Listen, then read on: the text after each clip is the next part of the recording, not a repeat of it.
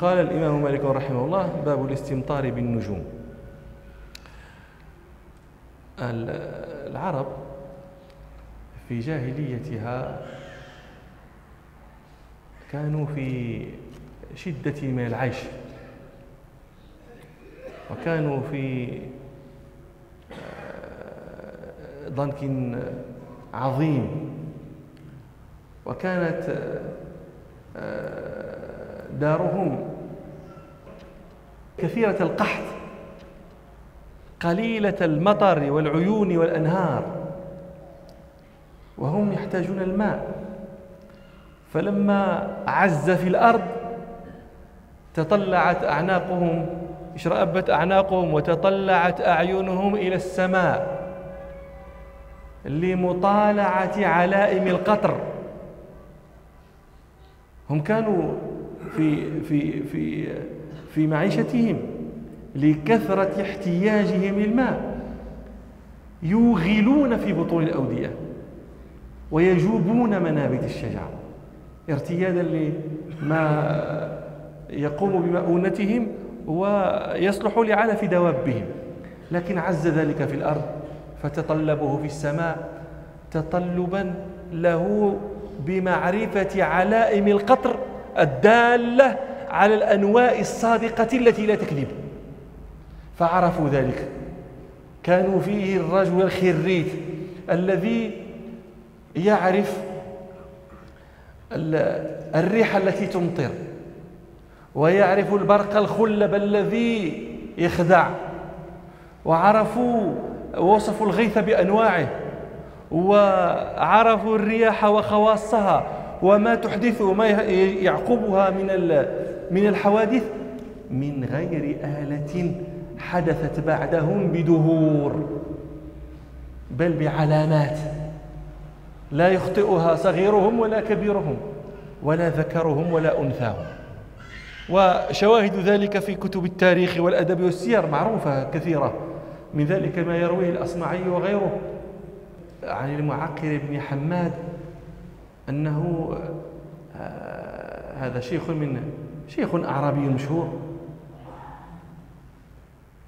كبر وعمي كف بصره. فخرج مع ابنة له صغيرة تقوده. فسمع رعدا. فخشي أن يعقوبه مطر وهو أعمى البنت صغيرة. فقال ما ترين؟ صفي لي هذا الذي ترينه. فقالت تعني السحابة.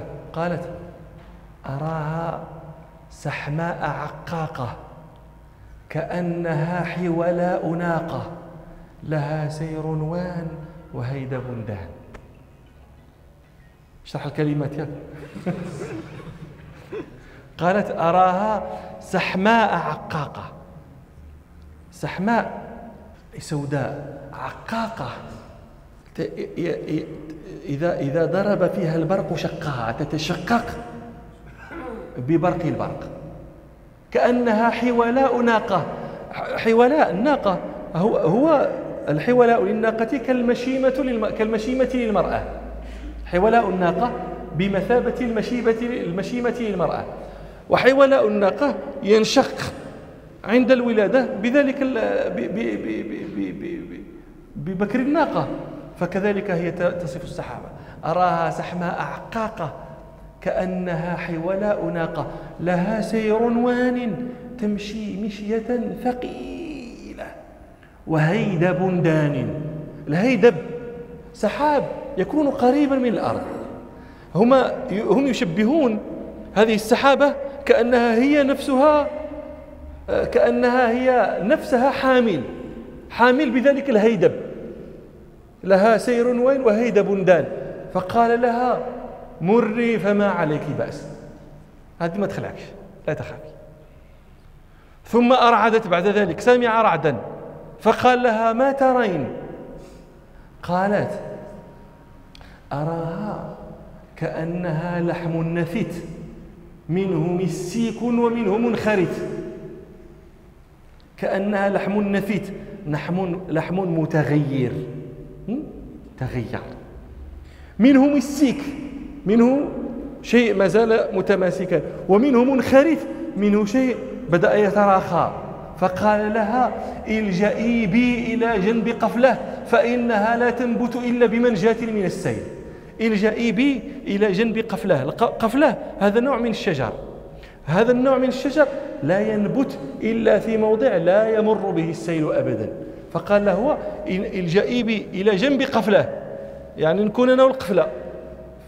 فإنها لا تنبت إلا بمنجاة من السيل عرف أنه سيكون مطر وسيعقبه سيل وهو أعمى والبنت صغيرة. لا بد أن يكون في موضع بمنأى بمنجاة عن السيل.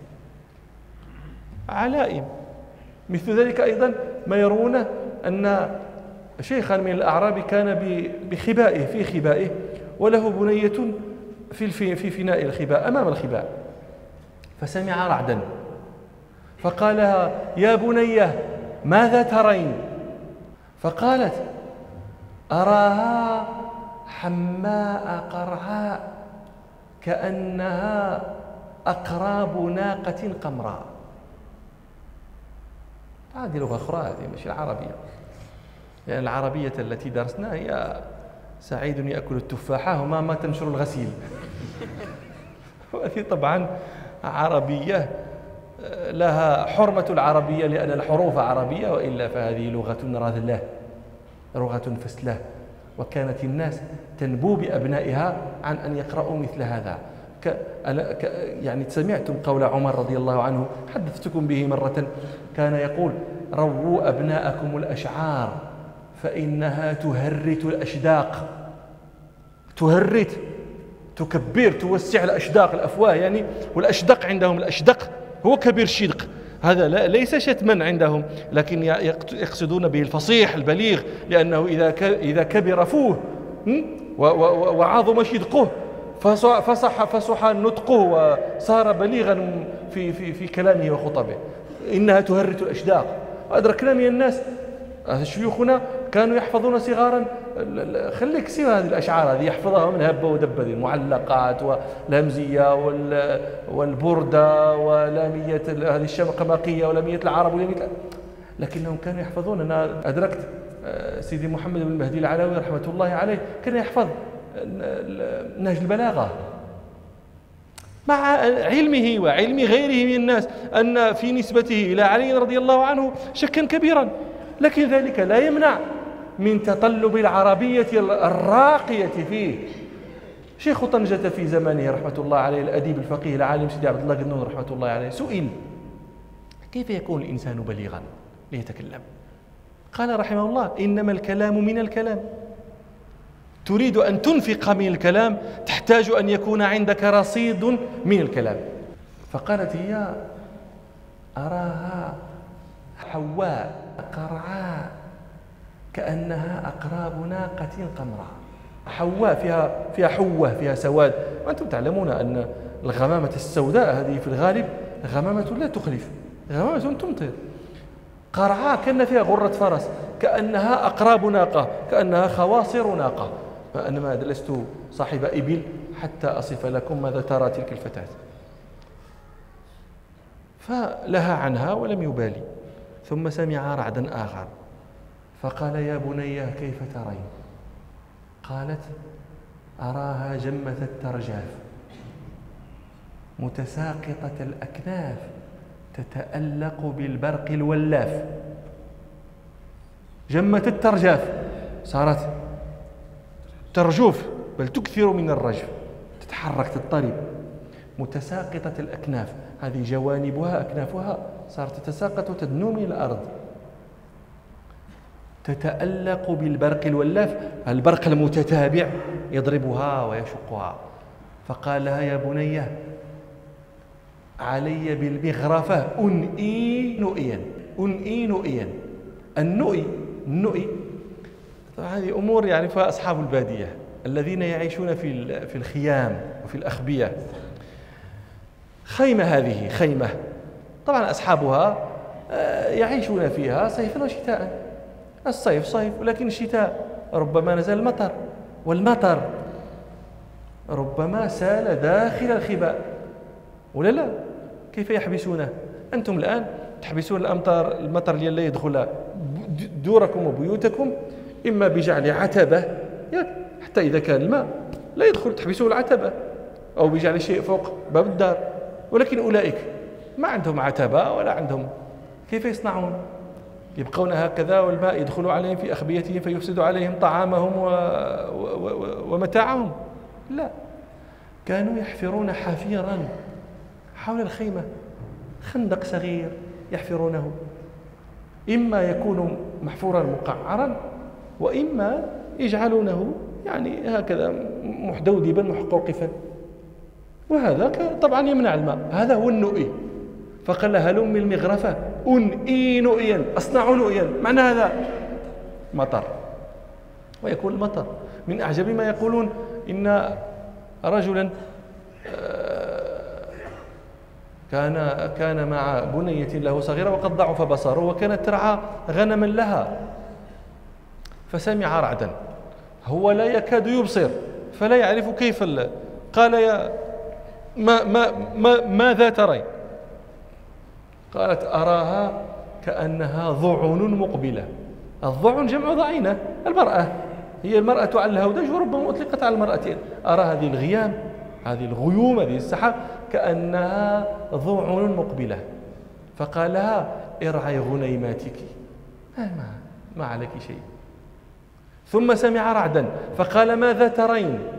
قالت كأنه فرس أدهم يجر جلاله.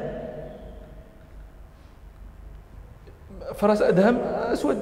يجر جلاله الجلال جلال الفرس. جمع جلة هو ذاك الثوب الذي كان يوضع فوق الفرس يصونه. يجر جلاله. فقال رعي غنيماتك ثم سمع رعدا فقال ماذا ترين؟ فقالت كأنها أرى كأنها عين جمل طريف. فقال رعي غنيماتك. فسمع رعدا بعد فقال كيف ترين؟ قالت أراها استوت وابيضت ودنت من الأرض. فقال لها انجي ولا نجاء لك.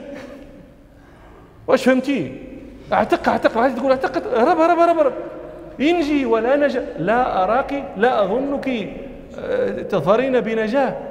وأسرع إلى كهف وأدخل, وأدخل فيه غنمه.